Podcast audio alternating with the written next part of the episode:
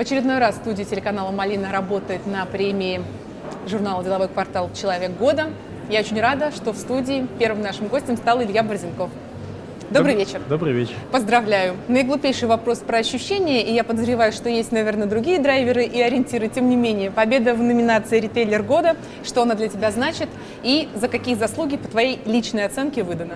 Если говорить о ритейле, то все-таки он бизнес глобальный, в крайнем случае федеральный и очень редко региональный. Именно так. И именно периоды кризиса показывают, как это, прилив покажет, кто, плавал без, трусов, как говорят в Америке, да? Отлив. Отлив покажет, да. То есть мы плавали, к счастью, в трусах, соответственно, поэтому пережили кризис гораздо, спасательных трусах. гораздо проще, чем э, многие наши коллеги. И э, выбор был, может быть, меньше, потому что многие ритейлеры испытывают серьезные проблемы. Вы знаете, там череда банкротств, личных банкротств. Мы чувствуем себя хорошо в этом году, прекрасно растем. Даже растем выше рынка, потому что приняли несколько управленческих решений, которые сработали. И еще раз доказываю, что региональная компания относительно не крупная, относительно больших э, грандов, вполне может быть успешна, если э, подходить к делу с талантом, с умом и с вдохновением. Уже начали в нашем интервью задевать проблематику, и многие эксперты рынка давно предрекают вообще смерть всех региональных сетей, федеральную экспансию. Очень хорошо, ну, как потребителю, например, мне видно это по продуктовой рознице. Три пятерочки, открытые в районе Первомайской. Хороший перекресток, центральная часть города. Вместо звездных открываются, вместо парикмахерских. Любые освобождающиеся площади занимает пятерочка. И это, честно говоря, меня удручает. Каким образом удается противостоять и расти при падающем рынке. У нас на самом деле рынок в этом году немного растет, потому что он, по сути дела, компенсирует то огромное падение, которое произошло в после девальвации. Девальвации, да, то есть отложенный спрос немножко возвращается. Но э, я считаю, что нужно находить какую-то свою дорожку потребителю. Мы также ищем свой путь. То есть э, цена, вопрос гигиенический, цена должна быть низкая, цена должна быть у всех э, примерно одинаковая. А вот доверие – это то, что федеральным компаниям еще предстоит завоевать. Уверен, что если бы даже мы работали в сегменте FMCG, то есть товаров быстро, быстро оборачивающихся, товаров повседневного спроса, мы тоже нашли бы альтернативные способы, так сказать, противодействия федеральной экспансии.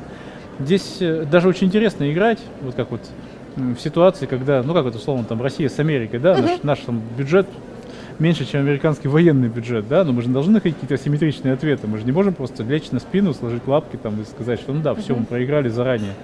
Как это, нас еще не ударили, а мы уже упали. И это, наверное, благодаря той управленческой команде, которая сложилась в Норде и которая сформировалась в Магнуме, нам удается находить внятные и толковые ответы, которые нравятся нашим потребителям. Надеюсь, так и будет дальше.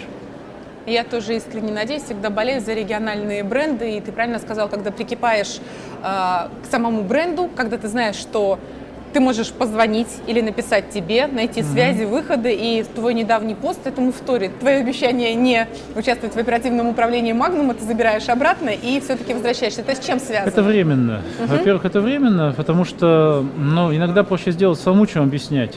Там достаточно Безусловно. много перемен, и э, э, ребята, которые взялись управлять, они бесспорно талантливы, но, к сожалению, не имеют э, профессионального опыта именно в ритейле. То есть они знают хорошо продукт, знают алкоголь, знают потребительскую аудиторию, но, как известно, ритейл из детейл.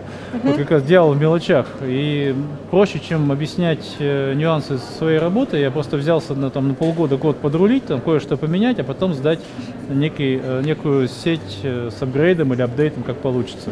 Я точно совершенно, это не работа моей мечты, я точно там не буду э, работать постоянно. Это просто, во-первых, некий вызов самим, самому себе, во-вторых, возможность сделать э, вот эту вот э, перестройку быстро.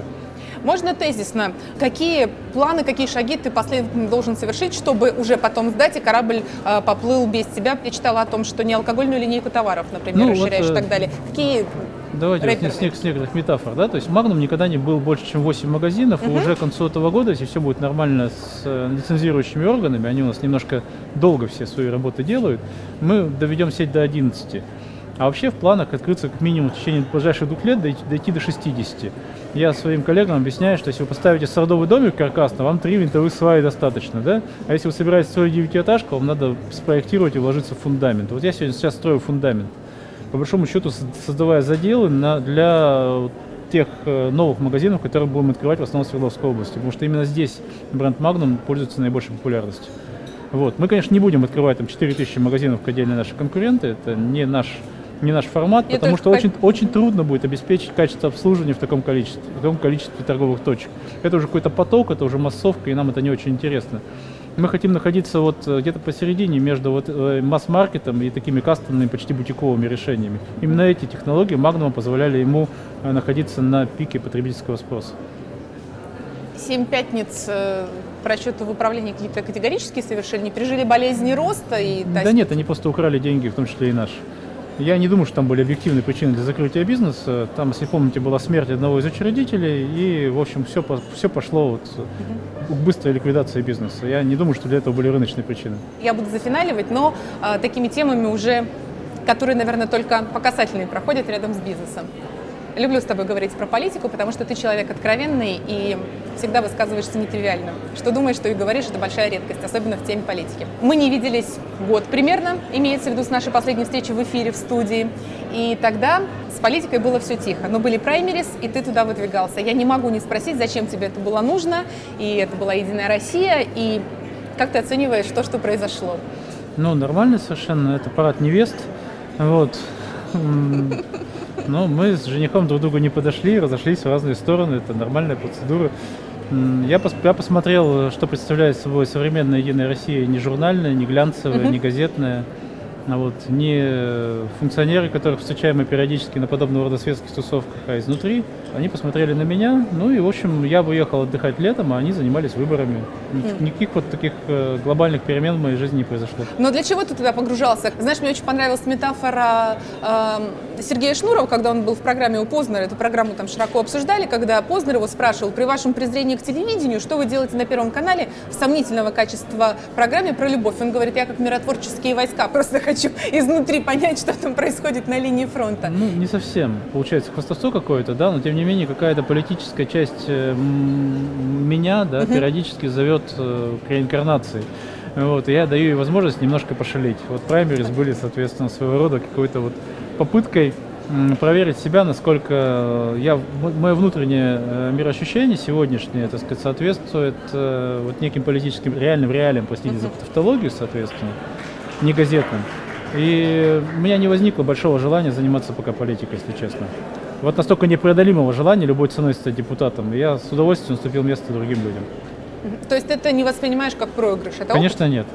Ну, вот, э, Ольга, я вот, может быть, вы меня давно знаете, соответственно, и я, если ставлю задачу выиграть, я выигрываю. Вот, это просто не очень-то и хотелось. Последний вопрос исключительно личного характера. Я тоже надеюсь получить на него достаточно откровенный ответ. Могу только по вершкам судить, опять же, то, что есть в Фейсбуке, и глядя на тебя, мне кажется, что-то в твоей жизни серьезно а, меняется. Помимо семейного положения, это оставляем за скобками. Даже твоя поездка на Улутай, то, как ты об этом писал, вообще то ли это поиск чего-то нового, то ли ты уже что-то новое нашел. Я не могу точно сформулировать вопрос, но почему-то мне кажется, что какие-то тектонические сдвиги в личном плане в тебе ничего, произошли. ничего подобного. А, вот э, я использую это время, которое, к счастью, высвободили в- для меня мои бизнес-партнеры, которые взяли на себя оперативное управление бизнес-единицами, будь то Magnum там, или алкогольная дистрибьюция, или Nord, для того, чтобы попробовать жизни что-то новое. Но это совершенно не кардинальное новое. Это какая-то приправа уже к готовому блюду, чем вот прям полная смена какой-то жизненной парадигмы. У меня все-таки уже не юный мальчик, так сказать, у меня уже всю жизнь устоялось. И мне кажется, даже участие в праймерисе гораздо круче, чем все, что вы перечислили. Это было какое-то событие, какой-то, какой-то шаг. А все остальное это просто фан. Ну, у нас город сегодня очень хорошо развивается, очень много происходит э, различных мероприятий, там, тусовок, э, открываются какие-то курсы. Вот, и поучаствовать в чем-то, открыв город, и вот это даже ту же, тех же самых людей с другой стороны, это же это классно. Вот, я себе не отказываю в удовольствии, и все. Это просто шикарная роскошь, когда есть на это время. Да, но я вот радуюсь э, каждой минуте, которая была у меня. Вот, к сожалению, вот я начал заниматься танго, да, но вот на- с прошлой недели танго заниматься не могу.